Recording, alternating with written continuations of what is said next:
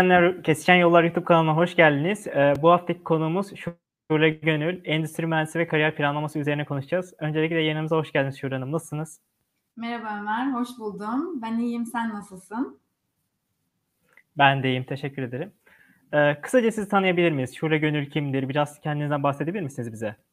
Tabii ki, severek.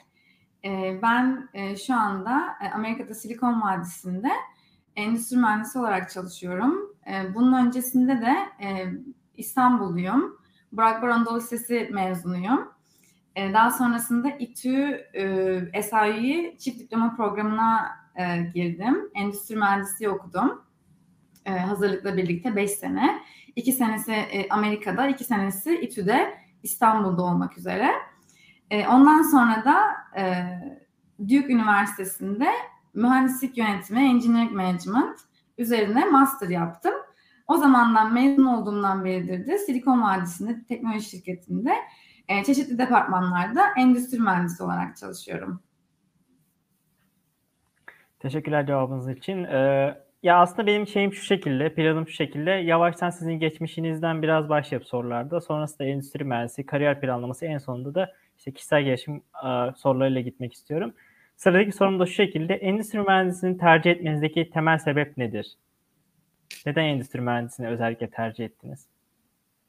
Evet bu çok güzel bir soru. Çünkü benim de kendim e, tercih yaparken gerçekten çok arada kaldığım e, bir alandı. E, endüstri mühendisliğimi tercih etmeliyim, işletme mi olmalı, başka bir mühendislik alanı mı olmalı? Ee, aslında ben de bir sürü e, lisedeki şu anki arkadaşlarımız gibi çok kararsızdım ne yapacağımı bilmiyordum e, son iki seneye kadar. Daha sonrasında İTÜ'ye bir bizim bir okul gezimiz oldu ve sonrasında İTÜ'yü gezdikten sonra dedim ki yani ben burada okumalıyım. E, aslında İTÜ'nün e, benim için o yüzden çok böyle bir e, o anlamda etkisi oldu yani diyebilirim o okul gezisinin. Onun dışında bölüm olarak da ben aslında hep çok yönlü biriydim. Yani e, tek bir konuya odaklanayım. Böyle e, şu konuya çok ilgim var. Sadece bu konuda uzman olmak istiyorum dediğim e, çok fazla bir şey yoktu. Olmuşsa da bu hep değişmiştir. Yani bu maymun iştah, iştahlılık gibi değil daha çok merakla alakalı bir şey. Yani çok meraklı biri, biriydim çocukluğumdan beri. Ve hep çok yönlü olmaya çalıştım. Hem hobiler olarak hem kendi ilgi alanlarım hem eğitim olarak. Ee, o yüzden e, aslında endüstri mühendisliğinin o sistemsel think, e, e, system thinking yani sistemsel bakış açısı e, bir e, operasyonlarda yani bir şirketin operasyonlarında baştan sona e, aslında bütün akışı anlamak e, ve bu yani bu bu beceriye ve bu bilgiye sahip olma olmayı katabileceği için aslında ben endüstri mühendisliğini seçtim. Ve aslında benim e, onu seçerken bayağı derslerine baktım, mezunlarla konuştum. Böyle ben ne istediğimi bilmiyorum. O yüzden endüstri mühendisi seçim seçeyim gibi bir seçimim olmadı. Aslında bayağı e, böyle düşünerek, konuşarak e, ve derslerden de gerçekten çok ilgi, ders gördüğüm derslere çok ilgi duyarak e, seçtiğim bir bölüm olmuştu. Gerçekten çok severek de okudum. Peki şöyle bir soru soracağım. Ya bizim okulda ben de İTÜ'lüyüm bu arada. İTÜ Elektrik Mühendisliğinde okuyorum. Evet. Bizim okulda genellikle şu şekilde oluyor. Hani İTÜ'lüler hani daha çok böyle teknik insanlardı. İşte çıktıktan sonra hani sanayide bulabileceğiniz bir mühendis olarak çıkarlar genellikle diyorlar. Ama hani Boğaziçi kısmında çalış Boğaziçi, Boğaziçi'de okuyanlar genellikle böyle hani daha çok işletme, yönetim, hani bilgisayar mühendisi de olsa hani bir tık daha yönetim işte taraflarında e, işler yapıyor mezun olunca diyorlar. Peki neden İTÜ'yü tercih ettiniz? Yani Boğaziçi'yi tercih etseydiniz veya daha böyle sosyal bilimlerin bir tık hani endüstri mühendisliği sanki bir tık sosyal bilimlere daha yakın gibi e, bir e, algı oluştu benim üzerimde. Neden Boğaziçi'yi tercih etmeniz veya onun tarzı okullar tercih etmenizi özellikle İTÜ'yü tercih ettiniz? Hı hı. Bu soru beni şu anda o tercih dönem, o iki haftalık tercih dönemindeki e, kararsız e, olduğum anlara götürdü. Çünkü e, o zaman ben Boğaziçi'ndeki Uluslararası Ticaret Bölümü ve bu bölüm arasında kalmıştım. E, ve tabii Boğaziçi'ni de gezdim, İTÜ'yü de gezdim. E, daha sonrasında baktığımda aslında ben, benim babam da mühendis. Ee, ve onunla konuştuğumda da o bana demişti ki yani mühendisli, lisanslı mühendislik okuyup sonra istediğin her şeyi yapabilirsin. İstersen işletme master'ı yap, İstersen git tekrardan e, Boğaz içinde uluslararası ticaret oku, yüksek lisans yap. E, istediğini yapabilirsin ama o mühendis bakış açısını kazanmak için eğer böyle bir şey ilgi duyuyorsan lisansta bunu okumak e, daha iyi olacak demişti. E, o yüzden aslında ve İTÜ e, benim için yani dediğim gibi okul gezisinden sonra benim böyle e, benim için çok farklı bir yere geldi. E, çok sevmiştim kampüsünü, ortamını, oradaki öğrencileri çok özenmiştim geziye gittiğimde. E, aslında bu şekilde oldu. Yani İTÜ'yü tercih etmemin sebebi de tabii ki bence en iyi teknik üniversite e, e, Türkiye'deki. O yüzden bu şekilde tercih ettim. Anladım.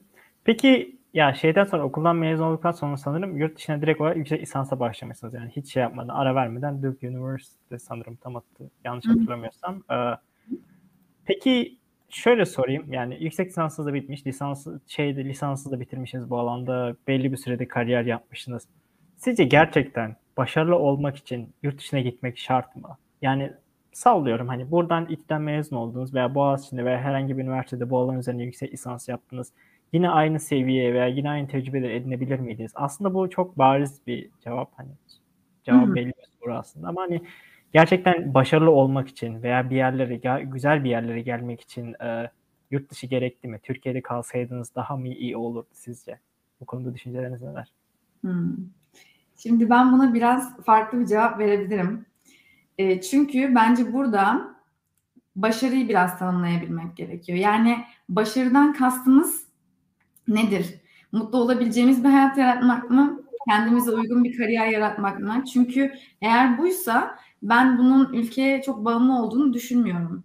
Burada e, çok dışarıdan bakıldığında çok havalı gibi görünen bir kariyerin işin olabilir. Ama aslında senin çok sevdiğin bir şey olmayabilir veya e, sana çok uygun olmayan bir şey olabilir. Ve sen bunu çok sonra fark edebilirsin. Ve herkes çok farklı düşünüyor olabilir.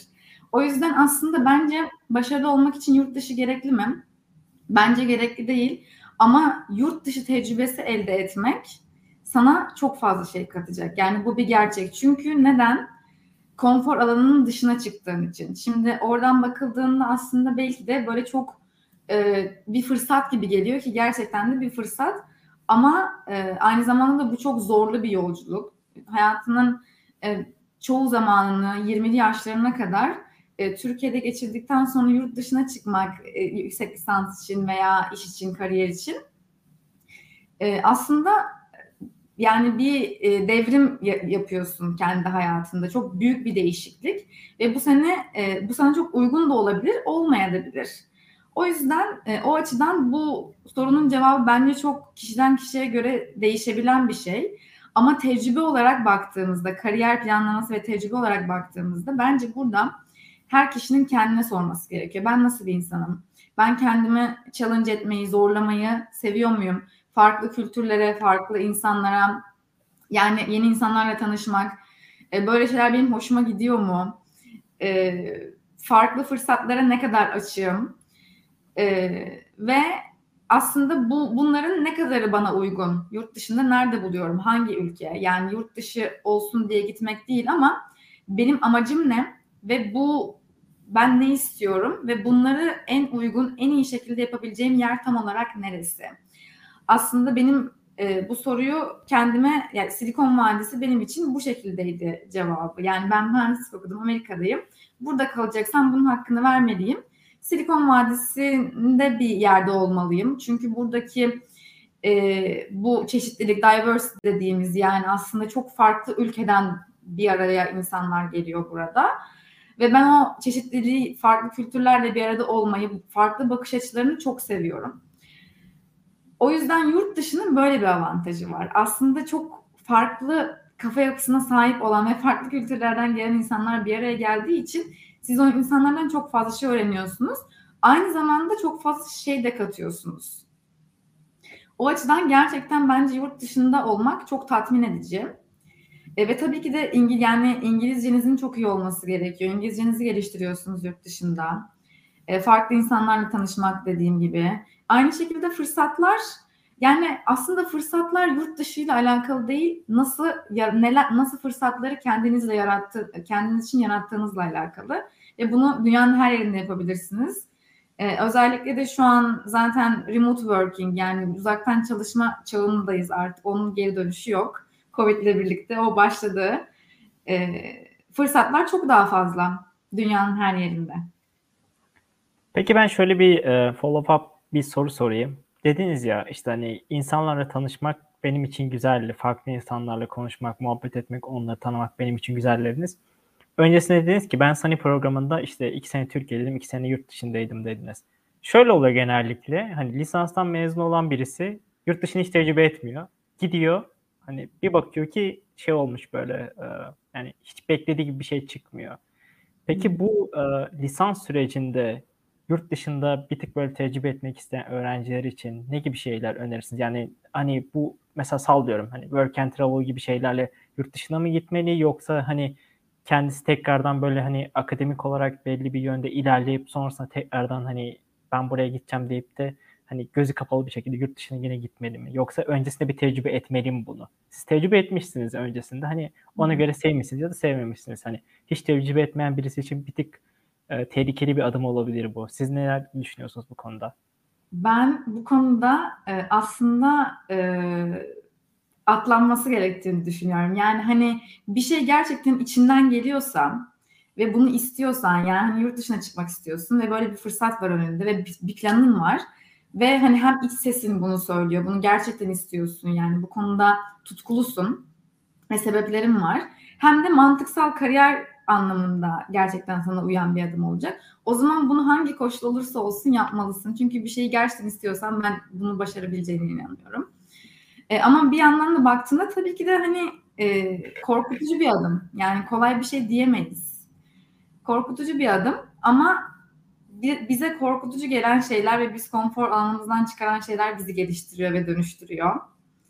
E, o yüzden bence orada biraz böyle korku senaryolarına ya da ya şöyle olursa böyle olursa gibi senaryolara aslında beynimiz her zaman onlara odaklanmak için programlanmış bir e, organ. Ama e, onları böyle biraz susturup demek gerekiyor ki ben bu fırsatı kendime yarattım ve işte bu bu sebepler yüzünden aslında bu benim için çok iyi. Ben bunun için elimden geleni yapacağım ve kendime güveniyorum dediğinde ben e, öncesinde gitmeliydim, tecrübe etmeliydim gibi şeylerin çok da gerekli olduğunu düşünmüyorum. Ama olursa da çok güzel olur. Yani hani böyle yavaş bir e, geçiş olsa da çok güzel olur. O açıdan e, mesela benim ben biraz zorla gitmiş oldum aslında Amerika'ya. Çünkü program kapsamında gitmemiz gerekiyordu ve zaten 30 kişilik bir sınıf grubuyla gidiyorsunuz Türklerle. Yalnız da hissetmiyorsun. O yüzden aslında benim e, yurt dışına geçiş sürecim alıştıra alıştıra olmuştu. O açıdan ben şanslıydım bence. E, çünkü ben şimdi karakter olarak da kendimi biliyorum. Zorlanabilirdim tek başıma gitsem o, o yaşlarda. Yani kendimi çok yalnız hissedebilirdim. Ee, ya da böyle aileme çok bağlı biriyim. Aileme, arkadaşlarıma Türkiye'de hala öyle. Ee, o yüzden o açıdan birazcık yani duygusal anlamda gerçekten zor olabilirdi. Ama e, ben e, bir insanın hedefine odaklandığında ve gerçekten kendisini iyi tanıdığında e, konfor alanı dışına çıkıp neyi niçin yaptığını kendisini hatırlatarak motivasyonunu sürdürmesi gerektiğini düşünüyorum. Anladım. Bir tık bu konularda sorun çeken birisi olarak kendi sorumu da sormak istedim açıkçası. Ee, Şöyle devam edeyim. Yurt dışından biraz daha uzaklaşayım. Ee, daha çok böyle lisans seviyesindeki şeylere ineyim, konulara ineyim. Ya şöyle med binası var bizde. Hani biliyorsunuzdur. Böyle onlarca böyle endüstri mühendisliği, işletme mühendisliği etkinlikleri sürekli olarak bu etkinliklerde koşuyorlar. Network peşinde koşuyorlar. Onu yapar, bunu yapar. Sürekli etkinlik peşinde koşuyorlar. Hani ben sürekli bunların posterlerini görüyorum yani her gittiğimde. Siz kulüp çalışmalarında bulundunuz mu? Bu kulüplerde bulundunuz mu? Veya işte genel olarak işletme mühendisi, endüstri mühendisi okuyan öğrenciler sosyal etkinliklerde bulunması, böyle kulüplerde görev alması, sosyal kulüplerde veya bölüm kulüplerinde görev alması. Hı hı.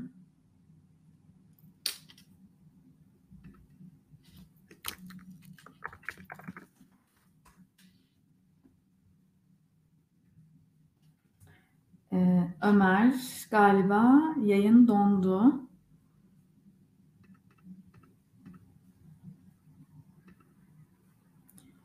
Ben şu an hala online'ım galiba. Ben Ömer'in soracağı soruyu tahmin edebiliyorum. Onunla ilgili bir cevap vereyim. O tekrardan yayına bağlanırken.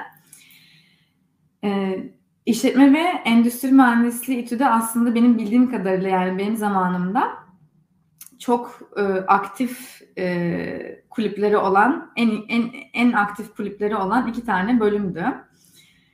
E, o yüzden bizim hani gerek kariyer etkinlikleri, gerek kariyer dışı etkinlikler olarak çok fazla etkinliklerimiz oluyordu. Ben de endüstri mühendisliği e, bölümünde Heh, Ömer geri geldi galiba. Ben sorumu tam olarak sorabildim mi? Kusura bakmayın. Nerede kesildim bilmiyorum. Anladım. Sen diyorsun ki kulüp etkinliklerine katıldın mı? kulüp etkinliklerine katıldınız mı? Veya kulüplerde görev almak size neler kattı? Faydalı bir şey mi? Bunu sormak istemiştim. Aynen. Tamam. Ben de onu cevaplıyordum. Tamam. Ee, senin de dediğin gibi e, tekrar tekrar edeyim onu. Ee, endüstri mühendisliği ve işletme mühendisliği benim zamanımda öyleydi en azından. Galiba hala öyle senin anlattığına göre. Şu an hala İTÜ'de olan bir öğrenci olarak. Çok aktif kulüpler ve gerçekten çok iyi işler yapan kulüplerdi. Gerek kariyer etkinlikleri gerek kariyer dışı daha eğlence amaçlı etkinlikler olarak da. O yüzden ben de aslında bayağı aktiftim ilk sene. Ben birinci sınıf ve üçüncü sınıfta İTÜ'de okudum. 2 ve 4'ü e, Amerika'da okudum. Ve hazırlık senemde de İTÜ'deydim tabii ki. Çünkü bizim TOEFL vermemiz gerekiyordu. E, o yüzden ben bütün hazırlık senesini e, aslında Maşka hazırlık e, binasında, işte kulüpte, endüstri mühendisliği kulübünde e, geçirdim. Birinci sınıfta da aynı şekilde aktiftim. E, bütün etkinliklere katılmaya çalışıyordum. Kariyer etkinlikleri, e, konuşmacılar geliyordu. EMÖS oluyordu. Ve e, ben gerçekten çok fayda gördüm. Yani özellikle de e, aslında networking yapmak için bence çok güzel etkinliklerdi. E, hem e, şirketleri tanımak için, staj bulmak için, e, o alanda ilerlemiş gelen konuşmacıları dinlemek için, onlarla aslında networking yapmak için. Çünkü eğer etkinliği düzenliyorsan onlarla tanışıyorsun falan. Çok güzeldi. Ben de hani kulüpte bayağı aktiftim o açıdan. O yüzden kesinlikle tavsiye ederim. Hatta mümkünse ben liderlik rollerinde yani bunları organize eden e, rollerde de hani eğer kişiler yani öğrenciler ilgi duyuyorsa bu rollerde de e, rolleri de yapmalarını öneririm. E, ben yapmamıştım çünkü Amerika'ya gideceğim e, geleceğim. Üçüncü sınıfta zaten e, bizim çok yoğundu dersler. Birinci sınıfta daha kolaydı. O yüzden üçüncü sınıfta çok fazla yapmamıştım. Bir de daha aktiftim. Sonrasında da Amerika'ya gidecektim zaten. E, ama 4 seneyi de orada geçiren e, öğrencileri ben kesinlikle öneririm. Özellikle kariyer kısmındaki etkinliklerde liderlik rollerini almalarına. Yani genel olarak sosyalleşebildiğin kadar sosyalleş, görev alabildiğin kadar al. İlla biraz derslerinden kaytarırsın, biraz şey yaparsın ama sana illa faydası olur diyorsun. Kesinlikle, kesinlikle. Yani ee, özellikle mesela endüstri mühendisliği gibi bir alanda daha sonrasında mezunların çalıştığı alanlara bakacak olursan sektör ve alan yani departman çalışan departman alan çeşitliliği o kadar geniş ki Türkiye'de. Yani bunu aslında sen ne yapmak istiyorsun? Ee, sen neyi seviyorsun? Hangi sektör senin ilgini çekiyor? Hangi rollerde çalışmak istiyorsun? Bunların hepsini keşfediyor olman gerekiyor üniversitedeyken. Çünkü mezun olduğunda Staj tecrübelerine göre bir işe gireceksin. E, çok büyük olasılıkla. Başka bir iş de olabilir tabii ki ama o staj, yaptığın stajlar e, sayesinde aslında bir şeyi sevip sevmediğini, bir alanı, bir rolü e, ya da bir sektörü sevip sevmediğini anlayacaksın. Bunları keşfetmek açısından da çok iyi. Çünkü hep yani belli bir sektör mesela geliyordu bizim kulüp etkinliğine. O sektörü öğreniyorduk. Böyle etkinlikler oluyordu. O açısından çok çok faydalı. Özellikle endüstri mühendisliği gibi bir bölüm için. Peki şöyle sorayım. Ee, ben buradayım değil mi hala? Evet ha, evet. Bir sıkıntı yok. Ee, şöyle sorayım. Çift diploma programı nedir? Biraz bundan bahseder misiniz? Ne gibi faydaları var? Önerir misiniz veya yani ne bileyim hani endüstri mühendisi okumak isteyen birisi yine İTÜ'de böyle bir programa mı başvurma yoksa hani normal bildiğimiz endüstri mühendisi okusa hani daha mı faydalı? Ne gibi zorluklarını gördünüz çift diploma programının? Bundan bahsedebilir misiniz biraz? Tabii ki. Ee, şöyle benim aslında e, çift diploma programına gireceğim gibi bir şekilde hazırlanmamıştım ben e, sınava. Ben hani İTÜ'ye girmek istiyordum. E, daha sonrasında e, işte baktığınızda hani ailemle konuşuyorum tabii. Ne yapacağım bilmiyorum kararsızım. Aslında böyle çok da gitme şimdi itiraf edeyim çok da böyle yani Amerika çok uzak ya hani korkutucu geliyordu açıkçası o zamanlar. Çünkü 18 yaşındayım. Ee, yani hani o konfor alanına çıkmayı falan o zamanlar düşünmüyorsun. Daha böyle ya işte ailemle olayım, burada olayım. Ee, İTÜ çok güzel bir okul. Geleceğim zaten çok parlak olacak gibi düşünceler vardı kafamda. Ee, daha sonrasında aslında benim hani annem böyle bir şeye denk gelmişti bu program. Aa böyle bir program var çok güzel.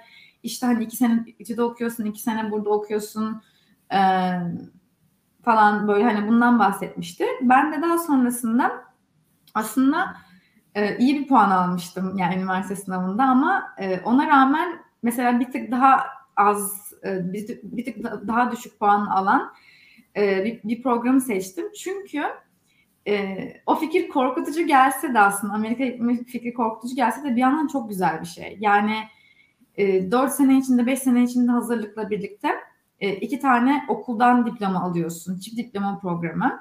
Hem o okuldan hem Amerika'daki okuldan e, o zamanlar Southern Illinois University Edwardsville'di. Şu an artık o program yok e, o okulda. E, ama e, hem oradan mezun olmuş oluyorsun, diploma alıyorsun, hem İTÜ'den mezun olmuş oluyorsun, diploma alıyorsun. Ve her şeyden daha da önemlisi çok çok iyi bir İngilizcen oluyor. Eğer gerçekten geliştirirsen tabii ki. Orada da hani Amerika'ya gittiğinde de bunu değerlendirirsen. Ve bütün eğitim İngilizce zaten. İTÜ'de de İngilizce eğitim alıyorduk biz. E, o yüzden o açıdan bence çok çok iyiydi. Ben şu an olsa muhtemelen yine aynı programı seçerim. E, çünkü hem e, tamamen Amerika'ya gidip buradan kopmuyorsun. İTÜ'nün ya İTÜ'nün de bir ismi var Türkiye'de ve gerçekten bence çok iyi bir okul. E, o açıdan iki taraftan da e, iki, yani iki üniversiteyi dört senede okumak bence çok güzel bir avantajı avantajı olduğunu düşünüyorum. Yani çift diploma, pro, programının bu açıdan. Yine olsa yine seçerdim. Severek okudum çok ben. Peki şöyle sorayım. Ee, ya diyelim ki bir öğrenci endüstri mühendisliğine başladı. Bu sene üniversite sınavını kazandı. İTÜ Endüstri Mühendisliği herhangi bir endüstri mühendisliğine başladı. Lisansının başında olan birisi e, bu konularda ilerlemek için neler yapabilir? Aslında bir tek hani kulüpçülükten bahsetmiştik. Buna ek olarak bir şeyler var mı aklınızda? Eklemek istediğiniz. Evet. Kulüpçü olmak bence yapabileceğin en güzel şeylerden biri kesinlikle. Fırsatlarını da zaten o çevreden yaratıyorsun genelde daha sonrasında yapman gereken şeyleri de. Bu açıdan ben çok iyi olduğunu düşünüyorum. Evet. Ama ben biraz da e, aslında bakış açısından bahsetmek istiyorum. Yani endüstri mühendisliği okuyan bir öğrencinin benim fikrimce bakış açısı nasıl olmalı? Aslında öndeki senelere yani kariyer planlamasına ve mezuniyetinden sonrasına. Çok pardon. Ben e, bakış açısının endüstri mühendisliği okuyan birinin şöyle olması gerektiğini düşünüyorum. Opsiyonlarını çok açık tutması gerektiğini düşünüyorum. Yani e, aslında bu açıdan bence bu endüstri mühendisliği okumanın zorluklarından birini de oluşturuyor. Çünkü seçebileceğin bir sürü sektör var. Her alan var. İstersen marketingde çalış, istersen finansta, istersen HR'da çalış. Yani her departmanda çalışabiliyorsun. Benim şu an İTÜ Endüstri Mühendisliğinden mezun ve bu saydığım bütün departmanlarda çalışan arkadaşlarım var. Ee, aslında bu hem bir avantaj hem de çok da kolay bir şey değil. Yani çünkü kendini çok iyi tanımayı ve bütün opsiyonlarını açık tutarak bunları keşfederek e, hangisini ben hangisi hangi alanda ilerlemek istiyorum'a karar verme işini 4 sene içinde yapmak durumundasın. Yani bu tabii ki de hani kesin karar verdim sonra değiştiremeyeceğim gibi bir şey değil. Değiştirme e, esnekliği de var. Bu açıdan da çok güzel bir şey zaten endüstri mühendisliğinde okumak. Başka bir departmana geçebilirsin. Ama e, ben bu bakış açısının hem çok iyi olduğunu düşünüyorum. Yani opsiyonların açık her şey olabilir. Bunu da deneyeyim, bunu da göreyim. finanstan biriyle konuş, konuştuysam marketingden de biriyle konuşayım, mentorluk yapsın bana. E, ya da bir işte workshop'u olur bir e, şirketin okula gelir. İşte mesela marketing alanındadır. Bir e, kampanya ile ilgili bir brainstorming yapılıyordur. Ona katılayım bakalım sevecek miyim? E, bunları keşfetmek için ben e, bakış açılarını ve opsiyonlarını çok açık tutmaları gerektiğini düşünüyorum aslında lisansın. Yani ilk seneden itibaren. Ve bunlara hep katılsınlar. Kendilerini tanımak için bunlara, bu etkinliklere hep katılsınlar. Şirketlerin düzenlediği okula gelip veya araştırsınlar online. Yani şimdi eminim ki benim zamanımda çok olmuyordu online ama sizin zamanınızda şimdi oluyordur bir sürü şey online, workshoplar, etkinlikler şirketlerin. Ee, aslında bunlar hep kendinizi tanımak için e, ve aynı zamanda networking yapmak için de birer fırsat. Mentorluk programları var diye biliyorum. Ee, çeşitli işte alanlarda workshoplar düzenliyorlar diye biliyorum. Yarışmalar düzenliyorlar diye biliyorum. Aslında ben bolca bunlara katılmalarını e, önerirdim ve en en önemlisi de kendini tanımaya zaman ayırmak. Yani dersler çok önemli, sosyallik çok önemli ama arada bir böyle e, bazen bu soruyu kendimize çok geç sorabiliyoruz hayatta. Ama bu soruyu ne kadar erken sormaya başlarsak lisansın başı mesela bu soruyu sormak için çok güzel bir zaman. Yani ben gerçekten nasıl biriyim? Ben insanlarla mı insanlarla çalışmayı sürekli olarak birlikte fikir üretmeyi, takım çalışmasına çok yatkın biri miyim? Yoksa daha kendi kabuğumda mı çalışmak istiyorum? Yani daha sosyal bir iş mi yapmak istiyorum? Yoksa daha e, belki bir tık daha az iletişim becerileri gerektiren, daha böyle teknik bir iş mi yapmak istiyorum? Çünkü iki alana da yönelebilir, yönelebilirsin endüstri mühendisliğinde. Ee, ve çokça e, konfor alanının dışına çıkmak. Yani bu etkinliklerle e, sizi zorlayacak şeyler yapmak yani hani liderlik rolüne e, rolünü yapmak gibi veya e, yani kulüplerde kulüp çalışmalarında yer almak ya da aslında çok da içinizden gelmeyen ya hani bunu merak ediyorum ama yapabilir miyim dediğim dediğiniz şeylere yönelmek gibi şeyler yapmalarını öneririm ve aslında e, bence üniversite zamanında network yani kendi network'ünüzü kurmak için çok güzel bir zaman. Çünkü o, birlikte okuduğunuz e, kişiler de sizinle benzer kariyer alanlarında olacaklar büyük ihtimalle. Güzel ilişkiler geliştirmek, arkadaşlıklar geliştirmek için de bence çok güzel bir dönem. Ben o yüzden ilişkilere de yatırım yapmalarını tavsiye ederim üniversitede okurken. Peki şöyle sorayım. Teşekkürler cevabınız için bu arada. Ee, şu an hani şey üzerinden gittik. Birisi endüstri mühendisliğini kazandı. Endüstri mühendisliği lisans programı başında neler yapmalı diye e, bir şey yaptık. E, brainstorming hani beyin fırtınası yaptık, konuştuk. Her neyse. Peki bu alanda ilerlemek isteyen kişi, endüstri mühendisi okumayıp da bu alanda ilerlemek isteyen kişi neler yapabilir? Mesela sallıyorum hani yazılım mühendisliği kazanmayan veya bilgisayar mühendisliği kazanmayan kişiler çoğu zaman ne yapıyor? Elektrik elektronik ve elektronik haberleşme, elektrik mühendisliğine falan giriyor. Oradan bir tek kendi yazılıma hani itelemeye çalışıyor. İnternetten yazılım kursları alıyor, onu alıyor, bunu alıyor. Peki bu bölümde okumayıp da bu bölümde ilerlemek isteyen, bu bölümün öğrencilerinin çalıştığı alanlarda ilerlemek isteyen öğrenciler ne yapabilirler lisansta? Kendi ana programlarına, ana dallarına ek olarak. Hı hı. Ee, yani bu mesela başka bir mühendislik okuyup e, endüstri mühendisliğinin çalıştığı alanlarda çalışmak isteyenlerden bahsediyoruz. Aynen, aynen. Hı hı. Aslında bu çok olan bir şey ve çok mümkün bir şey. Çünkü endüstri mühendislerinin çalıştığı alanlar Türkiye için konuşuyorum bunu. Amerika için çünkü bu gerçekten çok farklı. Amerika'da genelde imalat üretimde çalışılıyor. Eğer başka bir alanda master'ın yoksa. O yüzden biraz farklı. Ama Türkiye için konuşayım. Ee, aslında çok farklı alanlarda çalışılabiliyor dediğim gibi. Hem marketing, marketing, finans, e, supply chain, e, operations, e, HR yani her her alanda endüstri mühendisleri her yerde. o yüzden e, yani o bütün bir şirkette baştan sona bütün prosesleri, bütün operasyonları anlayabilmek, anlayabilme becerisini geliştirmek gerekiyor bence. O yüzden yani aslında bence yani core olarak, temel olarak endüstri mühendisliğinin en iyi e, fit ettiği alan yani en e, böyle oturduğu alan diyeyim. Bizim öğrendiğimiz, aldığımız eğitim kapsamında bence e, supply chain, tedarik zinciri alanı. E, ya bizim o alanda derslerimiz de oluyor zaten. O yüzden e, ya benim şu anda işte mesela e, makine mühendisliği okuyup daha sonrasında üzerine endüstri mühendisliği master yapıp ya da daha böyle yönetimle ilgili bir master yapıp, management master yapıp e, endüstri mühendisliği işi yapan e, arkadaşlarım var şu anda. O yüzden bu son derece mümkün. Yani e, aslında o alanda bir staj bulmakla da alakalı bence. Mesela sen endüstri mühendisliği okumuyor olabilirsin. Örnek veriyorum yine makine mühendisliği okuyor olabilirsin.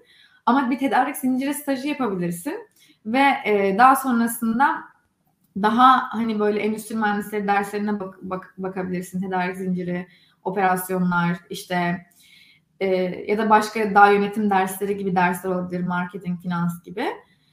E, bu tarz seçmeli dersler alınabilir ya da seçmeli endüstri mühendisleri dersleri alınabilir. İTÜ'de e, belki vardır, siz de seçebiliyorsunuzdur, bilmiyorum. E, ya bu alanda aslında hani o geniş bakış açısını nasıl e, sağlayabilirim? Hani kendime daha operasyonel e, olarak bakabilmek yani bir şirkette baştan sona nasıl işliyor? Supply chain'de aslında onunla alakalı. Yani ham maddeden e, müşteriye gidene kadar şirketin ürününün izlediği yol ve bunu optimize et, etmek, e, maliyetleri düşürmek, e, inventory'yi düşürmek. Yani hani aslında işin hem maliyet kısmına bakmak hem de optimizasyon kısmına bakmak hem şirketin karlılığını arttırmak, satışları arttırmak, e, arz talep dengesini yönetmek gibi gibi alanlar. Bunlar e, bunlar da mesela yani ille de endüstri mühendisliği okumuş olmana gerek yok. O alanda bir staj yapılabilir, seçmeli dersler olabilir. Bence zaten e, staj ve ilk iş konusunda ne okuduğun değil, ne kadar hangi konuda neye meraklı olduğun çok önemli. Yani işe alan kişilerin de baktıkları şey senin e, o işte ne kadar çok çalışmak istediğin, motivasyon seviyen ve gerçekten ne kadar ilgili olduğun, ne kadar da ilgili olduğun için ne kadar bilgi edindiğin oluyor. Daha çok bunu test ediyorlar. E, o yüzden bu şekilde bir yol çizilebilir. Gayet mümkün. Benim arkadaşlarım var bunu yapan. Teşekkürler. Ee, şöyle sorayım. Biraz böyle pıt pıt soru soruyorum gibi oldu ama biraz e, hızlandırmamız, hızlanmamız gerekiyor sanırım. Çok fazla soru var çünkü bekleyen. E, bu bölümün olmazsa olmaz dediğiniz şey nedir? Mesela genel çerçeveden baktığımızda bir yazılım mühendisi olmak isteyen birisi algoritmalar ve veri yapılarında iyi olmak zorunda. Elektrik elektronik okuyan birisi eğer o alanda ilerlemek istiyorsa devrelerde işte elektronik gibi konularda iyi olmak zorunda. Endüstri mühendisliği okuyan birisi ne gibi konularda iyi olmak zorunda veya ne gibi konularda iyi olması onu öne çıkarıyor özel sektörde. Buna biraz e, evet. değinebilir miyiz? Evet. Bu aslında çalıştığın takıma ve yaptığın işe göre çok değişir diye düşünüyorum ben. Ama benim endüstri mühendisliğinden kazandığım en önemli becerilerden biri analitik düşünme becerisi oldu. Bunu zaten böyle iş ilanlarına falan baktığında muhtemelen birçoğunda görürsün analitik düşünme becerisi, daha böyle sistemsel düşünmek. Ee, aslında neden sonuç ilişkilerini anlayabilmek. Mesela hani bir şey oldu, bu neden kaynaklandı ve bu problemi nasıl çözebilirim? Bu bakış açısına sahip olmak çok önemli diye düşünüyorum. Bence olmazsa olmaz. Aynı şekilde yine az önce dediğim gibi problem çözebilme becerisi. Çünkü özellikle de tedarik zinciri alanında çalışıyorsanız, operasyonlar, supply chain hani bu alanlardaysanız e, sürekli olarak bir problem çözme e, durumu oluyor. Yani her gün aslında ya o problem solving kafa yapısına sahip olmak gerektiğini düşünüyorum. Çokça lazım oluyor çünkü. E, supply chain o açıdan biraz zorlayıcı bir alan. Aynı zamanda da eğlenceli ve dinamik bir alan aslında. Ben e, o yüzden problem çözme becerisi, analitik düşünme becerisi, sistemsel düşünme becerisi, yani hani hani girdi çıktı mesela baştan sona um, end to end operations. E, yani bunların çok önemli olduğunu düşünüyorum endüstri mühendisliğinde. Aynı zamanda optimize etme bakış açısı. Ben e, endüstri mühendisliği okurken e, birinci, ikinci seneden sonra böyle mesleksel hastalık gibi her şeyi optimize etmeye çalışıyordum. Mesela böyle bir şey yapıyoruz dışarıda bir yere gidiyoruz. Ya onu şöyle değil böyle yapalım. İşte neden bu kadar zaman kaybediyoruz? Ya da işte yani sürekli bu kafa yapısındaydım. Şimdi biraz geçti o. Daha anda kalmayı öğrendim. Ama e, yani o optimize etme bakış açısına sahip olmak bence çok önemli. Çünkü şirkette aslında endüstri mühendisleri belki belli bir tecrübeden sonra ya da direkt bu alanda da başlayabilirler. Bu process optimization ya da automation dediğimiz alanlar yani böyle bir şeyleri oto, um, otomatize etmek, e, imp, yani prosesleri geliştirmek, e, karlılığı arttırmak ya da işte optimizasyonu e, ve verimliliği arttırmak gibi alanlardan aslında hem e, işin e, iş e, akışı yani business flow kısmında daha böyle proses odaklı kısımlarda hem de üretimsel alanda çok çok güzel e, fit oluyorlar. Yani endüstri mühendisliği için çok güzel alanlar bunlar. Bu tarz işlerde çalışmak için. O yüzden bence optimize etme yani bir şeyi ben nasıl daha geliştirebilirim, daha nasıl verimli yapabilirim, neler gereksiz ya da neleri daha azaltabilirim eğer e, zaman kaybı oluyorsa gibi bu tarz bir bakış açısına sahip olmak e, çok önemli diye düşünüyorum.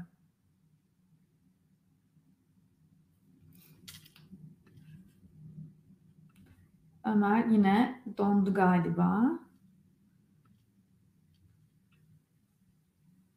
Ben devam edeyim. Ee, onun dışında bence bir diğer optimize etme bakış açısı dışında bir diğer e, önemli becerilerden biri de e, aslında bence iletişim becerisi. Çünkü endüstri mühendisliğinde aslında bu bahsettiğim alanlarda e, birçok alanda eğer böyle daha yazılımcı gibi değilseniz, tabii yazılımcılar da çıkıyor bizim alandan bazen ama daha e, iletişim becerilerinin ve e, inf, yani influence etme becerisi yani nasıl diyeyim etkileme yani etkili olabilme söylediklerinde ya da istediğini alabilmek mesela bir işte çalışıyorken istediklerini yaptırabilmek.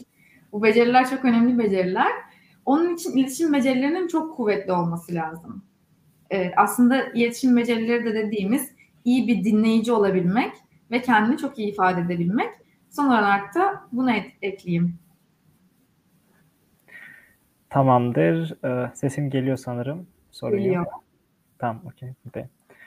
Şöyle sorayım. Ee, peki siz bu mühendislik dalının veya bu mühendislerin, endüstri mühendislerine sizin de e, alanınızın geleceğini nerelerde görüyorsunuz? Mesela bu yap, bu alanda yapay zeka e, pek çok fazla etki yapacak mı? Yani yapay zekanın bu alanda ilerleyen zamanlarda çok fazla etkisi olacak mı? İşte ne bileyim hani endüstri mühendislerinin yapacağı işi yapay zeka yapabilecek mi sizce? Ne düşünüyorsunuz bu konuda? Yani sektörün içinden birisi olarak hani gün geçtikçe, teknoloji ilerledikçe hani yapay zekanın etkilerini görüyor musunuz veya hani bambaşka şeyler mi diyorsunuz? Bu konuya nasıl bakıyorsunuz? Hı hı. Ee, aslında e, ben tabii ki de çok faydalı olacağını düşünüyorum. Biz mesela şu anda da e, şirkette bu NLP, Natural Language Processing e, kullanan bir proje yapıyor bizim IT takımı. Orada da hani bizden faydalanıyorlar kontrol etmek için hani iyi, iyi çalışıyor mu çalışmıyor mu diye. E, ben bu geçişin çok yavaş olacağını düşünüyorum. çok faydalan yani aslında AI'dan faydalanmak e, güzel bir şey. Bazı e, aslında insan e, insan e, insanın yapmasının çok da şart olmadığı ve daha böyle e, tekrar eden yani repetitive task'leri vermek için ben güzel bir e, alan olduğunu düşünüyorum. Ama benim sektörde şu anda belki de kendi şirketimle alakalıdır bilmiyorum ama e, çok yavaş ilerlediğini görüyorum yani aslında bir sürü şey hala çok manuel ve e, daha böyle insan e, etkisi yani insanın orada olmasını gerektiren bir şey oluyor. E, o yüzden ben geleceğini çok açık görüyorum. Yani endüstri mühendisinin özellikle bu bahsettiğim optimize etmek yani hani çok da insanın yapmasının gerekli olmadığı daha böyle hani otomat edilebilen otomatikleştirebilen prosesler için e, çok faydalı olacağını düşünüyorum. Ama ben şu anda geçişi çok yavaş görüyorum onda. E, bakalım 5 sene sonra, 10 sene sonra neler, neler olacak? Anladım. Ee, ya biraz endüstri mühendisinden kayıp. Yani bu sorular bu şekildeydi endüstri mühendisliği ile ilgili. Biraz daha yurt dışında yüksek lisans ve hani e, genel olarak kişisel gelişim konularına değinmek istiyorum. Şöyle sorayım. Yurt dışında Duke sizin yaptığınız üniversite gibi benzer okullarda yüksek lisans yapmak isteyen öğrenciler lisans seviyesindeyken neler yapmalı? Bu herhangi bir alan olabilir. Endüstri mühendisliği, işletme, bilgisayar, elektrik ekran fark etmeksizin. Ee, bu konuda fikirleriniz neler? Tamam. Ee, aslında yurt dışı Amerika ve diğerleri olarak e, değişiyor tabii ki. Hani Avrupa'daki okullar veya diğer Amerika dışındaki okullar hakkında benim çok fazla bir bilgim yok. E, ama e, Amerika'daki prosesten biraz bahsedebilirim. Hani lisansa, yüksek lisansa başvuru için neler gerekiyor. Ya da hani e, Duke gibi böyle en, en iyi 10-15 okul Amerika'daki e, arasındaki okullara başvurmak için neler gerekiyor? Biraz bunlardan bahsedebilirim. Yüksek lisans öncelikle bence e, yüksek lisans gerçekten yapmak istiyor musun? Yapmak istiyorsan niçin yapmak istiyorsun? Bence bunu biraz iyi anlamak gerekiyor. E, tam olarak hani kendime başka başka şeyler mi kasmak istiyorum? Yurt dışında yaşamak istiyorum. E, o yüzden yüksek lisans yapmak için gidip daha sonrasında orada iş bulmak istiyorum. Kendimi challenge etmek istiyorum. E, konfor alanımın dışına çıkmak istiyorum mu diyorsun? Yoksa dediğim gibi hani alan değiştirmek ya da farklı bir alanla ilgili kendine beceriler ve aslında bir degree katmak yani o alanda bir e, bölümden mezun olmak mı istiyorsun? Yani bunları biraz anlamak gerektiğini düşünüyorum. Orada motivasyonunun ve amacının çok net olması gerekiyor. Çünkü master yapmaya karar vermek e, yani 20'li yaşlarında harcayacağım bir sene iki sene belki daha fazla duruma göre e, o yüzden aslında o senin için e, hem maddi belki de hem de manevi anlamda e, bir yatırım. Ve bu yatırımı aslında bilinçli bir şekilde vermek gerekiyor. Herkesin kendi kişisel motivasyonu bu konuda farklı olacaktır, kendi tercihi. Doğru yanlış diye hiçbir şey yok. Master yapmayan biri e, mesela software engineering okumuştur yani yazılımcıdır. Master yapmasına gerek yoktur. E, ve farklı diller e, öğrenerek e, aslında direkt sektöre atılabilir ve bu, bu konuda çok çok başarılı olabilir. O yüzden bence master yapmayı e, böyle birazcık kişisel karar vermek gerekiyor. Motivasyonunu çok iyi anlamak gerektiğini düşünüyorum. Ya da ne yapmak istediğini bilmiyorum, master yapayım gibi değil. Böyle bilinçli verilmesi gereken bir karar. Çünkü sonra da yapılabilir her zaman daha netleşildiğinde. Onun dışında Amerika'da master başvuru süreçleri çok önceden başlıyor. Özellikle e, bu top okullarda yani ilk 10-15'teki okullarda e, bir sene öncesinden mesela e, e, Ağustos'ta başlıyor diyelim. Başvurular e, en az 6-7 ay öncesinden e, kapanıyor. Yani en geç Ocak'ta kapanmış olur. Tabii ki sonraki e, aşamalar falan da oluyor eğer dolmadıysa kontenjan. Bazen açabiliyorlar ama en garantisi yani çok öncesinden dediğim gibi 8 ay öncesi oluyor sanırım. E, başvurular kapanmış oluyor. Ve bunun öncesinde aslında e, bu çok iyi okullara girmek için bir kere çok iyi bir GPN olması lazım. Yani ortalaman olması lazım. E, bu şart değil ama üçün üstü olması yani hani üçün üstü olması lazım. Eğer mesela bu konuda istatistiklere de bak- bakabilir eğer e, izleyiciler çok meraklıysa okulların sitelerinde Amerika'daki okullar bu konuda gerçekten çok iyi datalar sunuyorlar kendi sitelerinde. Yani giren öğrencilerin e, yaş ortalaması yani not ortalamaları bunların hepsini istatistiksel olarak görebiliyorsunuz. Bunlara baktığınızda mesela benim gördüğüm hep 3,5 ortalama gibiydi benim bu baktığım e, okullarda. E, ama tabii ki de ortalaman çok düşük yani 3 3.2 de olabilir ve sen çok iyi bir referans mektubun olabilir, çok iyi bir staj tecrübelerin olabilir e, ya da çok iyi bir fit olabilirsin yani o bölüme bir şekilde. Bunu orada e, yazdığın mektupta çok iyi e, ifade etmiş olabilirsin ve yine girebilirsin. Onun dışında e, dediğim gibi hani referans mektupları olması gerekiyor. Referans mektubu ve motivasyon mektubu. Motivasyon mektubu senin kendini ifade ettiğin, ben bu bölümde niçin okumak istiyorum? Mezun olduktan sonra ne yapmayı düşünüyorum? Motivasyonlarım neler? Neden iyi bir e, fitim? Yani neden bu bölüm benim için çok iyi? Ve ben neler katabilirim bu bölümde? Neden seçiyorum? Bunları anlattığın, e, senin yazdığın bir mektup aslında okula. Bir de referans mektupları oluyor. Hocalardan veya e, sektörde çalışan profesyonellerden aldığın. E, onun dışında mülakat yapıyor bazı okullar. Mesela benim, mesela Duke yapmıştım mülakat benimle. Hatta benim tekrar TOEFL almamı istemişti. Ben Amerika'da okumuş olmama rağmen iki sene. Tekrardan TOEFL sınavına girmiştim Amerika'dayken. Ee, ve mülakat da yapmıştı. Daha sonrasında kabul gelmişti. Ama bazı okullarda yapmıyor. Ee, onun dışında akademi dışı aktif, yani akademik konular dışındaki yaptığın aktiviteler, e, liderlik e, yaptığım projeler olabilir, kulüp çalışmaları olabilir, gönüllülük projeleri projeleri olabilir.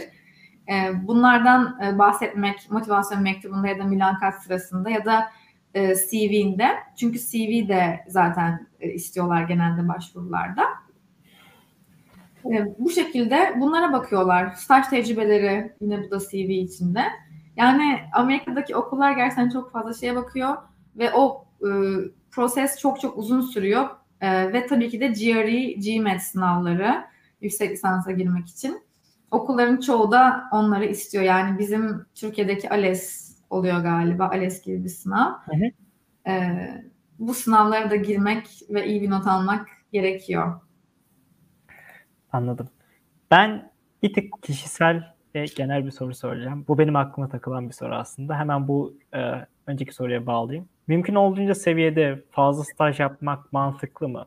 Yüksek lisans için veya işte e, mezun olmadan veya mezun olduktan sonra güzel bir işe girmek için yoksa hani zorunlu stajlarımı bitirip ayrında gitmek hani okulla hani iş dengesini ortada tutmak veya sosyal dengeyi veya işte kendime zaman ayırma e, seviyesindeki e, şeyi denge tutturmak önemli mi yoksa hani diyorsun diyor musunuz ki hani olabildiğince staj yap çok fazla şey gör senin faydana olur tarzında e, düşünüyor musunuz? Ne, ne düşünüyorsunuz bu konuda?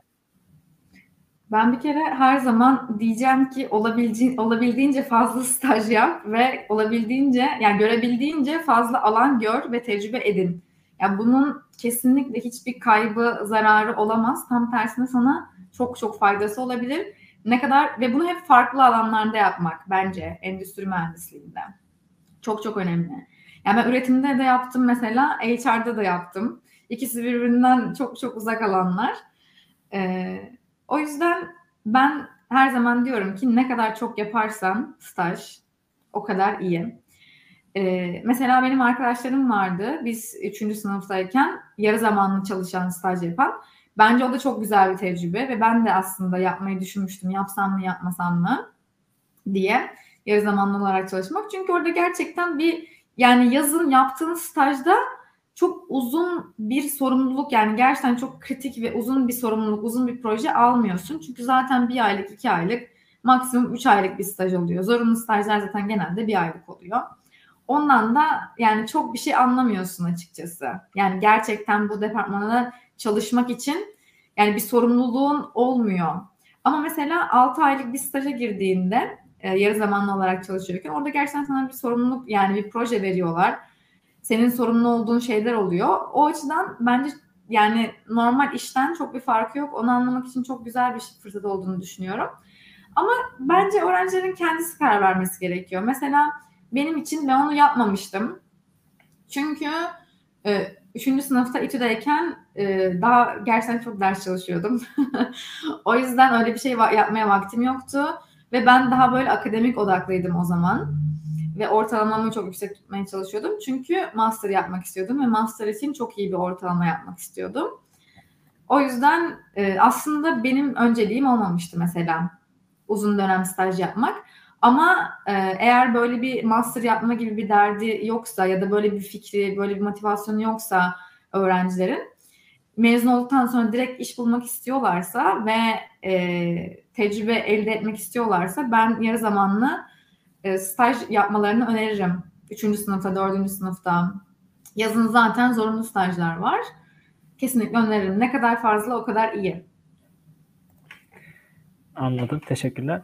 Ya endüstri mühendisliği ve kariyer konusunda bir tık konuları bir kenara bırakıp şu anda kişisel gelişime geçmek istiyorum aslında. Yani bu şekilde sorular kaldı şu an elimde. Hı hı. Ee, şöyle sorayım. Diyelim ki aslında biz üniversite tercihini yapmıştık. Orada benzer soruları sormuştuk. Hani farklı cevaplar isteyen arkadaşlar da o yayınları inceleyebilirler. Lise son sınıfta fakat üniversite lise son sınıfta olan fakat üniversitede bölüm konusunda e, kararsız kalan öğrenciler ne yapmalı? Mesela dedik ya az önce konuştuk bu muhabbeti aslında hani üniversitedeyken hangi bölümde çalışmak istiyorsan bunu keşfetmek için çok fazla staj yapman gerekiyor dediniz. Peki bu lise konusundayken nasıl yapabiliriz bunu? Yani lisedeyken nasıl seveceğimiz veya sevebileceğimiz bir bölüm bulabiliriz? Veya siz dediğiniz hani endüstri mühendisi hani bir tık bana göreydi diye düşünüyorum dediniz. Bunun altında yatan sebep nedir? Siz nasıl bir yol izlediniz bunu keşfetmek için? Hı hı. Hı, çok güzel bir soru. Bu genelde aslında çok bilinçli olmuyor. Ee, yani lise 18 yaş öncesi hatta bence 20'li yaşlar öncesi kendimizi genelde böyle çok çok iyi tanımayabiliyoruz. Çünkü o bir yolculuk aslında hayatta. Kendini de farklı alanlarda görerek zaten iyi tanıyorsun. Yani baktığında üniversiteye kadarki olan dönem, lise dönemi ve ortaokul dönemi e, aslında hep benzer şeyleri yaptığımız dönemler. Yani tabii ki de bir proje olabilir, bir etkinlik olabilir. Yani lisede de böyle şeyler oluyordu. Ee, kendini başka açılardan da tanımak için ama genelde hani ders çalışayım, hep iyi not alayım e, gibi odakları olabiliyor. Özellikle de hırslı bir öğrenciysen. O yüzden orada aslında kendini tanımaya, neyi severim, e, bunu anlamaya çok da fazla fırsatın olmayabiliyor. Bu çok anlaşılabilir bir şey. E, çok normal yani birçok e, öğrenciyi ben bu şekilde görüyorum. O yüzden aslında ne yapacağımızı bilmiyoruz. O yüzden kararsız kalıyoruz. E, aslında burada şeye bakmak gerekiyor diye düşünüyorum ben. Ben çocukluğumda neleri seviyordum? Ben nasıl biriydim? Yani hep sessiz, sakin, böyle hani kendi alanımda olmaktan hoşlanan biri miydim? Ya da ilgi alanlarım neler? Beni neler heyecanlandırıyor? Mesela benim için e, bu e, hani bu koçla da ilgi duymamdan ve mentorluk yap, yapmamdan da dolayı yani yapmamın da sebeplerinden biri aslında. Ben mesela insanlara e, katkı sağlamayı, insanlar için bir şey yapmayı çok seviyorum. Benim kendimde bunu keşfetmem e, üniversite dönemimde olmuştu. E, yani yardımsever olmak e, ya da birinin bana bir şey danışması ya da birine bir e, birlikte bir şey yapmak yani ona bir şey katmam. Aynı zamanda birinden de bir şey öğrenmek yani hani kendi mentorlarından da bir şeyler öğrenmek. E, bu konuşmaları yapmak benim çok hoşuma gidiyordu. E, aynı zamanda yani endüstri mühendisliğini de benim seçme sebebim dediğim gibi yine hani çok yönlü olmamdı. Yani tek böyle bir şeye yönelip ben böyle biriyim diyemiyordum aslında. Yani hani çok içine kapanığım ya da çok aşırı sosyal olan biri de ya ikisi de değilim. İkisinin tam ortasıyım. O zaman ne olmalıyım yani hani mühendislik mesela atıyorum yazılım mühendisliği gibi bir şeyin mesela bana kesinlikle uygun olmadığını çok iyi biliyordum. Yani en uygun olmayan alan. Çünkü e, sadece hani hani algoritmaları düşüneyim. İşte hiç kimse yani tabii ki de konuşuyorlar bir e, şirkette ama yani daha böyle hani hep içime kapanayım, hep düşüneyim, e, bir şeyler yazayım, o mantığını kurayım e, gibi değil. Daha böyle hani insanlarla da konuşayım. Mesela satış tarafı olabilir. Yani işin sosyal tarafı da olsun gibi biriydim ama çok çok da değildi benim için. Mesela ben böyle tam ortasıydım. Ve bunu anlamam üniversite döneminde olmuştu. Ee, yani ben birazcık o sosyallik hani ne kadar e, tek başına çalışmayı seviyorum, ne kadar takım çalışmasına yatkınım. Bence en kritik sorulardan biri bu.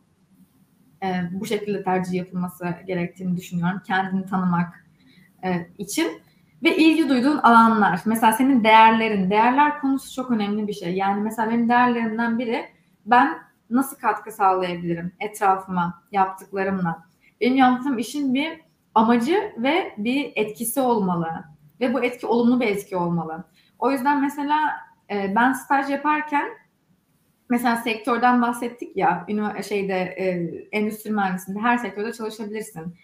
Mesela hızlı tüketim sektöründe çalışmak yani bir kere ben stajımı öyle bir şirkete yapmıştım ve daha sonrasında demiştim ki yani hani ben bu bana çok uygun bir alan değil, sektör değil çünkü En sonunda bakıyorum yani şeker satıyoruz. o yüzden yani benim yaptığım işin daha aslında etki uyandıran ve böyle pozitif bir etki. Yani e, insanların hayatına dokunan bir şey olması lazım diye düşünmüştüm. Mesela benim değerim buydu. Ama başka biri bunun hakkında hiç umursamayabilir veya bu o kişi için hiç önemli olmayabilir. E, bunu anlamak gerektiğini düşünüyorum. Yani seni ne motive ediyor?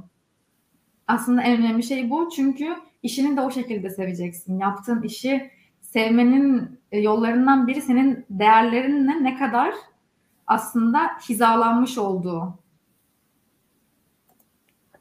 Aslında ben de bu konuyla ilgili benzer yani sizin konuştuğunuz şeylerle ilgili benzer bir kitap okumuştum. Neden ile başla diye bir kitap var. Çok güzel.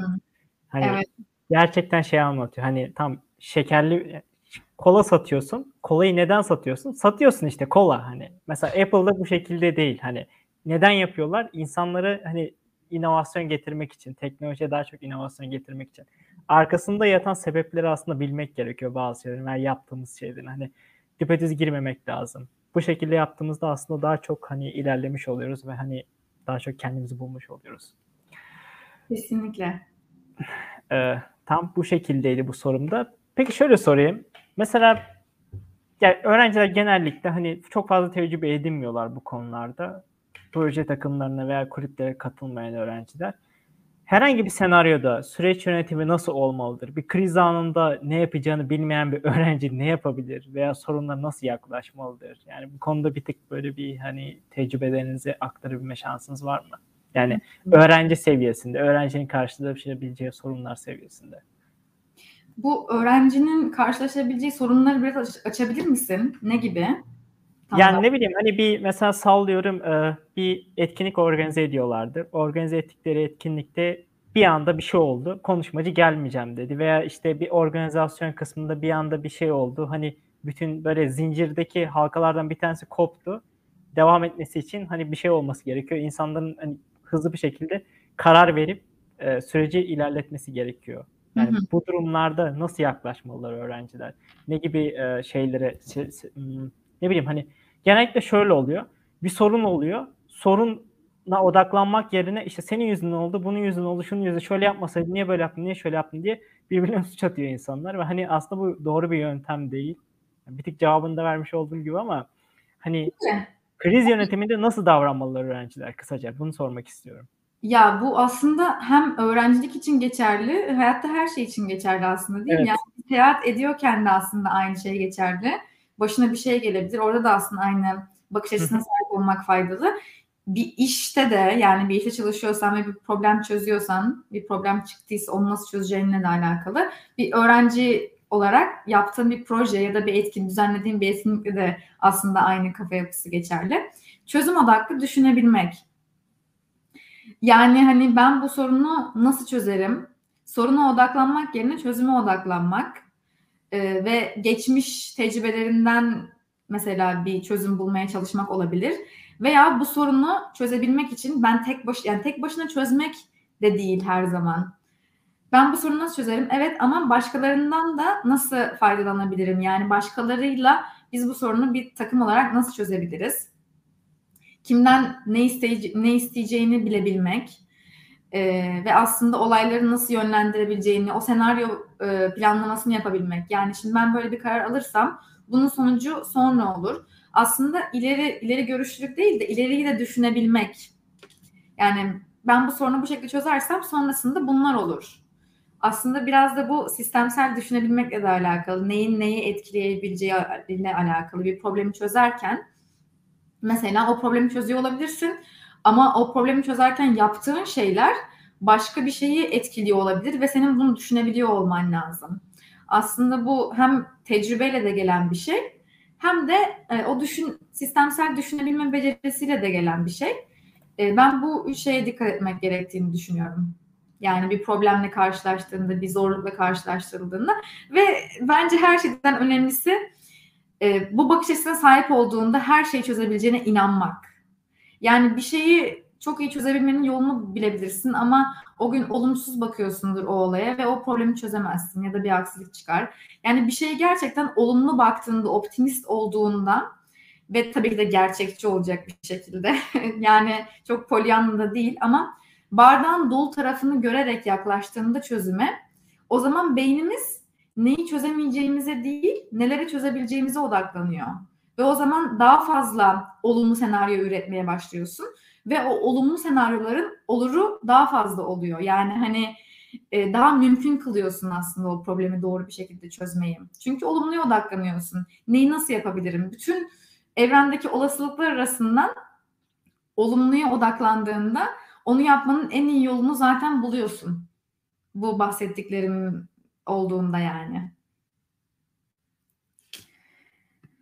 Ee, Ömer yine koptu galiba. Ben biraz daha cevabı açayım. Ee, onun dışında e, çözüm odaklı olmanın bence bir diğer e, getirisi de e, aslında motivasyonunu arttırıyor. Yani hani hem diğer kişilerden daha fazla diğer kişilerle e, daha fazla birlikte bir takım çalışması yapmış oluyorsun. Çünkü hiçbir şirkette, hiçbir takımda bir problemi tek bir kişi çözmez. Mutlaka bir problem çözüyorsan ya da bir zorluk aşıyorsan veya bir kriz durumu varsa orada en önemli şey takım çalışması oluyor. Yani takım çalışmasında da en önemli şeylerden biri senin iletişim becerilerin e, oluyor. Bir diğer ekleyeceğim şey de o olabilir. Yani aslında e, iletişim becerilerini etkili bir şekilde kullanarak e, problem çözme becerilerini veya kriz yönetimi becerilerini bu şekilde geliştirmek.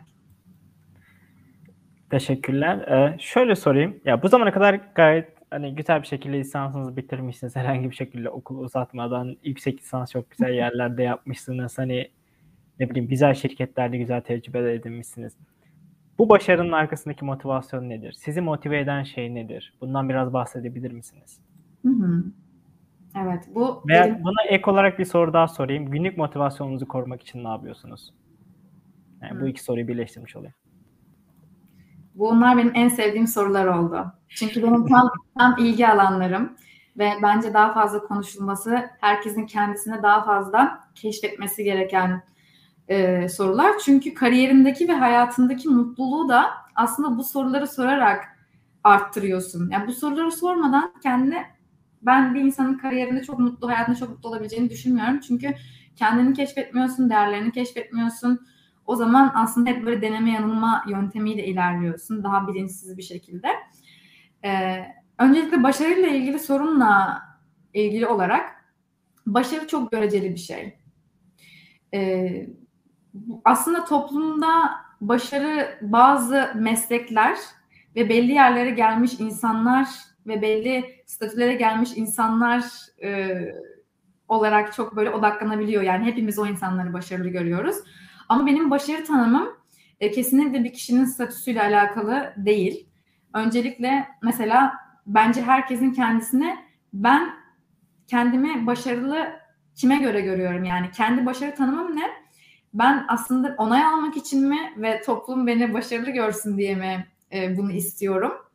Yoksa ben bunu gerçekten iyi bir hayat yani gerçekten çok sevdiğim bir kariyer, mutlu olacağım bir kariyer her açıdan ve hayat yaratmak için mi istiyorum? Yani benim bu motivasyon kaynağım nedir? Benim aslında kendi hikayemde e, bu birazcık daha bilinçsiz bir şekilde başlamıştı. Daha sonrasında zaten o yüzden bu psikoloji, kişisel gelişim gibi alanlara kendimi tanımaya yönelmiştim. Aslında e, daha güvenli olsun, işte iyi bir iş olsun, daha böyle hani e, herkesin iyi olduğunu düşündüğü ya da böyle hani onay almak ve kendini başarılı hissettirecek bir alana yönelmekle ilgiliydi aslında benim bütün verdiğim kararlar e, üniversiteye kadar. Fakat daha sonrasında üniversite döneminde kendimi keşfetmeye başladıkça ve önce özellikle de mezun olduktan sonra benim başarı tanımımın daha farklı olduğunu fark ettim. Yani hani benim mesela başarı tanımım bir şirkette çok hızlı bir şekilde yükselmek olmayabilir. E, çünkü ben başka şeylere ilgi duyuyor olabilirim. Yani benim değerlerim farklı olabilir. O yüzden ben başarının çok göreceli olduğunu düşünüyorum. Ya da e, kariyer alanları yani kariyer planlamasının çok farklı olabilir. Kurumsalda yükselmek isteyebilir bir kişi. Bir kişi kendi işini kurmak isteyebilir. Daha girişimci bir ruha sahip olabilir. E, ve girişimci bir ruha sahiptir. Mesela birkaç tane denemesi olur. E, fail eder. Benim için mesela e, o kişinin o gösterdiği cesaret ve o tutku e, çok çok daha değerli bir şey. Ya da hani o kişi kendisini çok daha başarılı görebilir çünkü eninde sonunda başaracağını biliyordur. Yani o o e, failure adımları başarıya giden yolda aslında birer küçük basamaktır sadece. Yani her şey bakış açısı. O yüzden başarı çok göreceli bir şey. Ben e, başarının yani benim kendimce e, kendimi e, başarılı görmemdeki motivasyon kaynağının kendimi iyi tanımak olduğunu düşünüyorum. Bu konuda çok çok e, kendime çok sorular sormam, kendimde ne çok çalışmam olduğunu düşünüyorum. Ee, ve bu herkes için çok farklı. Başka birine göre öyle gözükmeyebilir. Başka biri bana göre öyle gözükmeyebilir. O kişiyi öyle görmeyebilirim. Ee, o yüzden bu soruları kendimize sormak gerekiyor. Yani benim değerlerim neler? Beni ne mutlu ediyor? Ben neyi iyi yapıyorum? Ee, onun dışında bir de günlük motivasyonunu korumak için neler yapıyorsun diye sormuştun. Benim yaptığım e, üç önemli şey var. Birincisi her şeye sevgi odaklı yaklaşmak ve empati odaklı yaklaşmak. Yani bu benim yaptığım iş de aynı şekilde. Birlikte çalıştığım insanlarla yaşadığım yerde. Çünkü bir şeyin içinde aslında bir şeye karşı bir tutku ve sevgi duymadığında yani o şeyi gerçekten sevmediğinde yaptığın işi ne kadar motivasyonunu artırmak istersen arttır. Yani bu motivasyon, iki tip motivasyon var. İçsel motivasyon, dışsal motivasyon psikolojide. Dışsal motivasyon e, her zaman bir yere kadar işliyor. Yani bir yerden sonra sürdürülebilir bir motivasyon olmuyor. Yani bir sonuca bağlı motivasyon. Yani bir ödüle bağlı. Sonunda işte şu kadar e, maaş alacağım ya da sonunda şu statüye sahip olacağım ya da şunu da sonunda bu kişi beni tebrik edecek gibi. Şu an atıyorum kafadan. Bu e, o ödülü elde edene kadar süren bir motivasyon. Ama bu aslında çok çok sürdürülebilir bir motivasyon olmuyor. İçsel motivasyon dediğimiz şey aslında o yapıyor olduğun şeyden aldığın hazdan dolayı duyduğun motivasyon. Yani o, o yaptığın şey seninle o kadar rezone oluyor ki ve o kadar sana göre olan bir şey ki ve seni o kadar mutlu ediyor ki sen o işi yapmak için motivesin. Sonucunda bir şey olacağı için değil. Aslında gerçek motivasyonun ben bu olduğunu düşünüyorum. Yani içsel motivasyon olduğunu düşünüyorum. O yüzden benim odaklandığım şeylerden biri bir işi ne kadar sevdiğim ve içsel motivasyonumu bu işin ne kadar sürdürebildiği. Ee, onun dışında ikinci olan şey de amacına odaklanmak. Yani hani amaç odaklı olmak. Ee, yani ben benim değerlerim neydi, benim amacım neydi, benim hayat amacım neydi? Aslında bunu her gün kendini hatırlattığında o zaman diyorsun ki ya evet çok canım sıkan bir şey oluyor. Şu çok kötü, bu iyi gitmiyor. Bunlar olabilir. Bunları görmezden gelmemek gerekiyor. Ama sonucunda ben buraya gidiyorum. Yani ben gittiğim yeri biliyorum. Bir tekne düşün. Gittiği yeri bilmediğinde akıntıda savrulur yani denizde. Değil mi? Gittiği yeri bilmesi lazım. Yoksa kaybolur. O yüzden aslında biz insanlar da böyleyiz. Bence e, hepimizin nereye en azından bu zamanla değişebilir bu arada. Hiç değişmeyecek diye bir şey yok. Fırtına çıkar yön değiştirirsin. Hiç önemli değil. Ama ben nereye gitmek istiyorum? Ve bunu yapmak için, o gitmek istediğim yere varabilmek için bugün neler yapabilirim, yarın neler yapabilirim? Bunlar hakkında bir fikrin olması ve bu konular hakkında daha net olmak. Kendini keşfederek ve kendin üzerinde çalışarak. Yaptığım şeylerden biri de bu. Amacıma odaklanmak. Ee, diğeri de aslında İşin biraz daha psikolojik kısmı. Olumsuz şeyleri, canımızı sıkan şeyleri, hayatımızdaki problemleri görmezden gelmemek, bastırmaya çalışmamak. Yani onlar üzerinde çalışmak. Ben bunu niçin yaşıyorum? Bu benim niye canımı sıkıyor? Ya da e, aslında kendi, bu da yine kendini tanımakla alakalı. Bunlara açık olmak demek. Yani hani sürekli olarak reddetmek değil. Ben bunları bunların üstesinden nasıl gelebilirim? E, bunları görmek ve aslında bunları çözmeye gönüllü olmak. Yaptığım şeyler bu günlük olarak motivasyonumu korumak için. Peki şöyle sorayım. Ya motivasyon kısmı ile ilgili bir sorun var. Bir tane daha sorum var. Onu sorsam sormasam çok kararsız kaldım ama beni de ekleyeyim. Aslında bunun cevabını vermişsiniz. E şöyle yani çok o zaman ben arkadaşlarıma etrafımdaki insanlara baktığımda hani gerek hayat şartları gerekse geleceklerine karşı e, ümitsiz durumdalar. Hani bu durumda öğrenciye ne tavsiye edersiniz? Yani ne yapacaklarını bilmiyorum. Mesela Adam üniversite okuyor veya herhangi birisi üniversite okuyor. Hani okuyor ama neden okuduğunu bilmiyor. Hani mezun olayım da gideyim şuradan iş bulayım diye hani sürekli olarak bu kafada ilerlemeye çalışıyor. Kendine zaman ayıramıyor, işte arkadaşlarına zaman ayıramıyor, sürekli çalışmaya çalışıyor. Hani bir tık şeylerin peşinden koşmaya çalışıyor ama bunların peşinden koşarken çok ümitsiz bir şekilde ilerliyor. Ve hani ne yapacağını bilmiyor, karamsar bir şekilde ilerliyor. Bu durumda olan öğrencilere ne tavsiye edersiniz? Hı hı. Evet, bu çok güzel bir soru. Benim de çokça gözlemlediğim e, bir şey tabii ki. E, bizi üzen bir durum. Ama ve bu çok anlaşılabilir bir durum bu arada. Çok normal.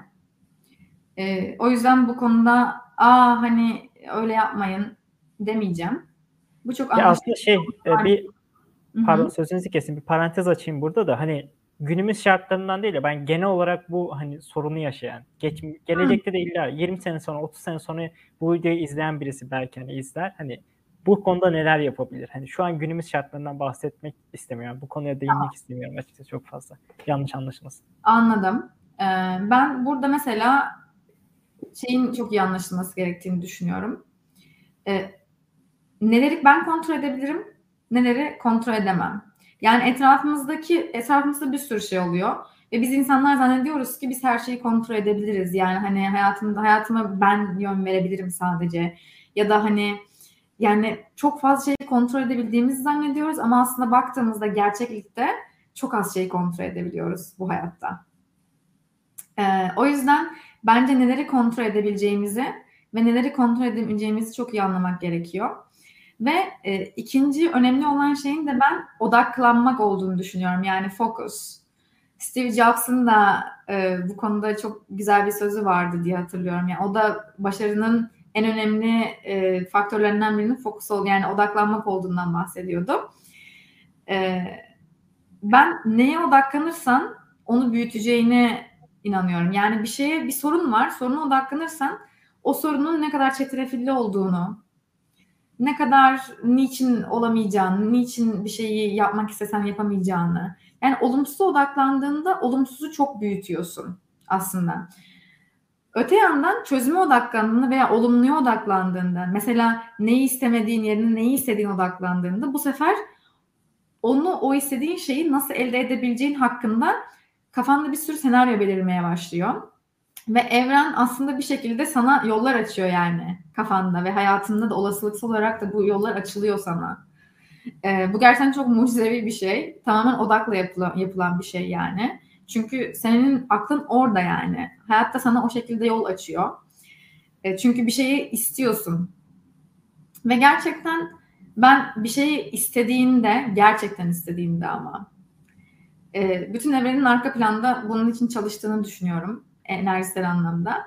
Ve e, hayatında odaklandığın şeyi büyütüyorsun, istediğin şeyi büyütüyorsun. E, bu yani çok böyle tıkır tıkır çalışan bir sistem aslında baktığında.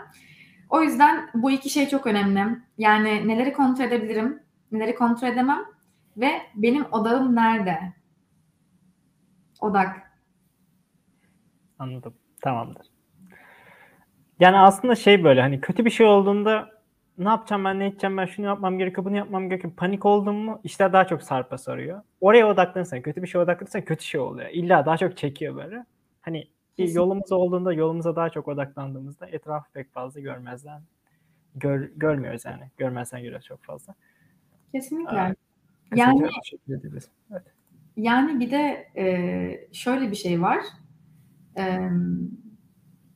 Yani nasıl nasıl anlatayım? Bir şeyi her zaman aklımızla karar vermek, mesela tabii ki mantıksal karar vermek çok önemli. Ama bence iç, sesimin, iç sesimize de sormak gerekiyor. Yani orada biraz hayata güvenmek gerekiyor. Ben benim içimden ne geliyor?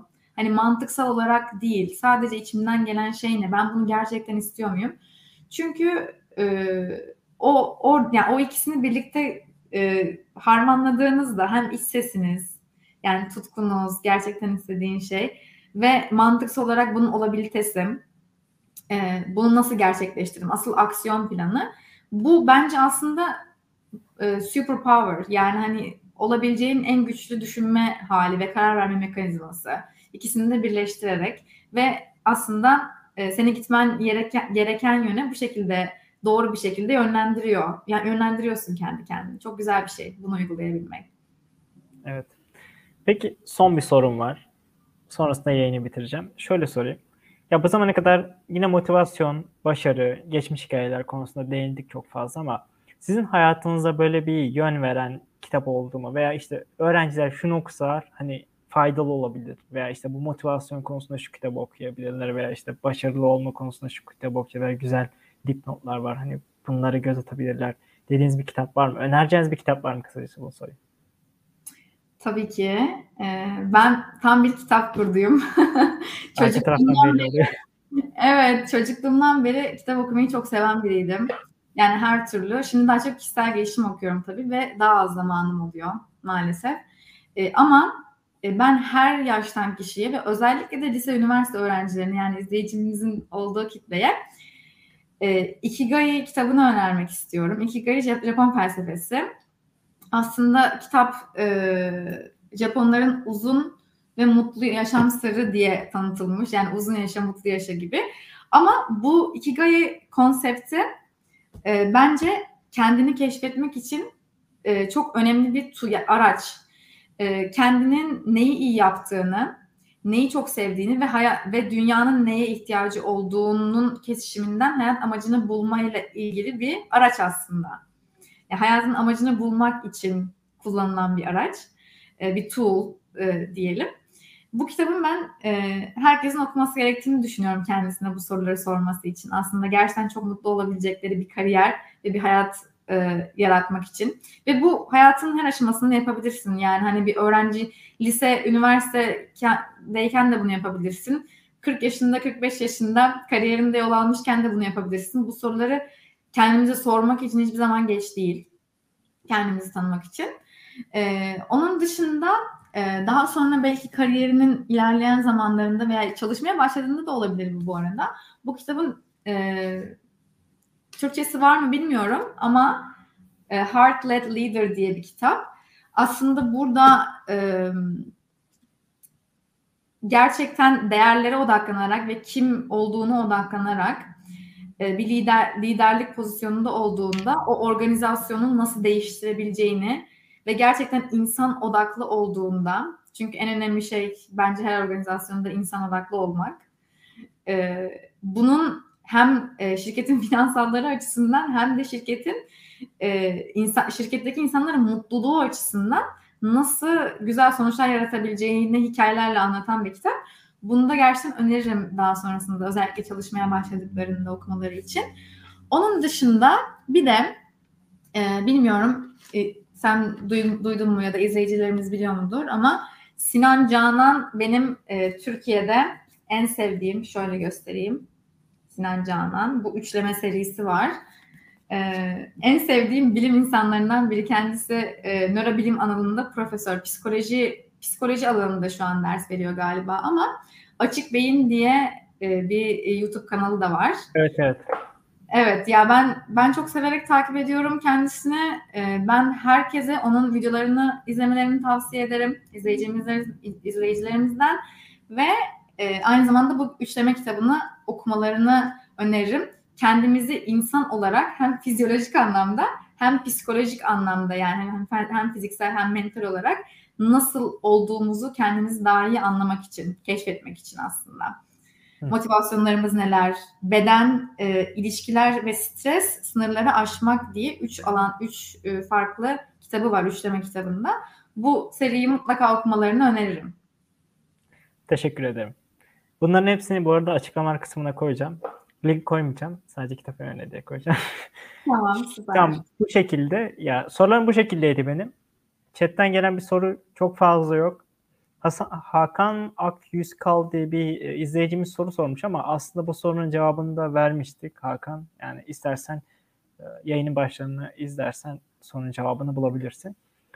Genel olarak bu şekildeydi Şule Hanım. Çok zamanınızı aldım. Yaklaşık olarak bir buçuk saat oldu. ee, çok teşekkür Bayağı ederim cevaplarınız evet. için. Evet. Çok teşekkürler Benim cevaplarınız için. için. Ben de çok ee, teşekkür ederim. Benim için de çok keyifliydi. Ee, zaten dediğim gibi çok seviyorum. Ee, ben de mentorluk yapıyorum, koçluk yapıyorum. Ee, yani özellikle e, lise, üniversite çağındaki gençlere bu alanda bir katkıda bulunmak beni gerçekten çok mutlu ediyor. O yüzden ben de bütün izleyicilerimize teşekkür ediyorum. Sana çok teşekkür ediyorum ilgilendiğin için. Ee, birkaç haftadır iletişimdeydik zaten seninle. Ben Her şey için teşekkürler. Ben teşekkür ederim.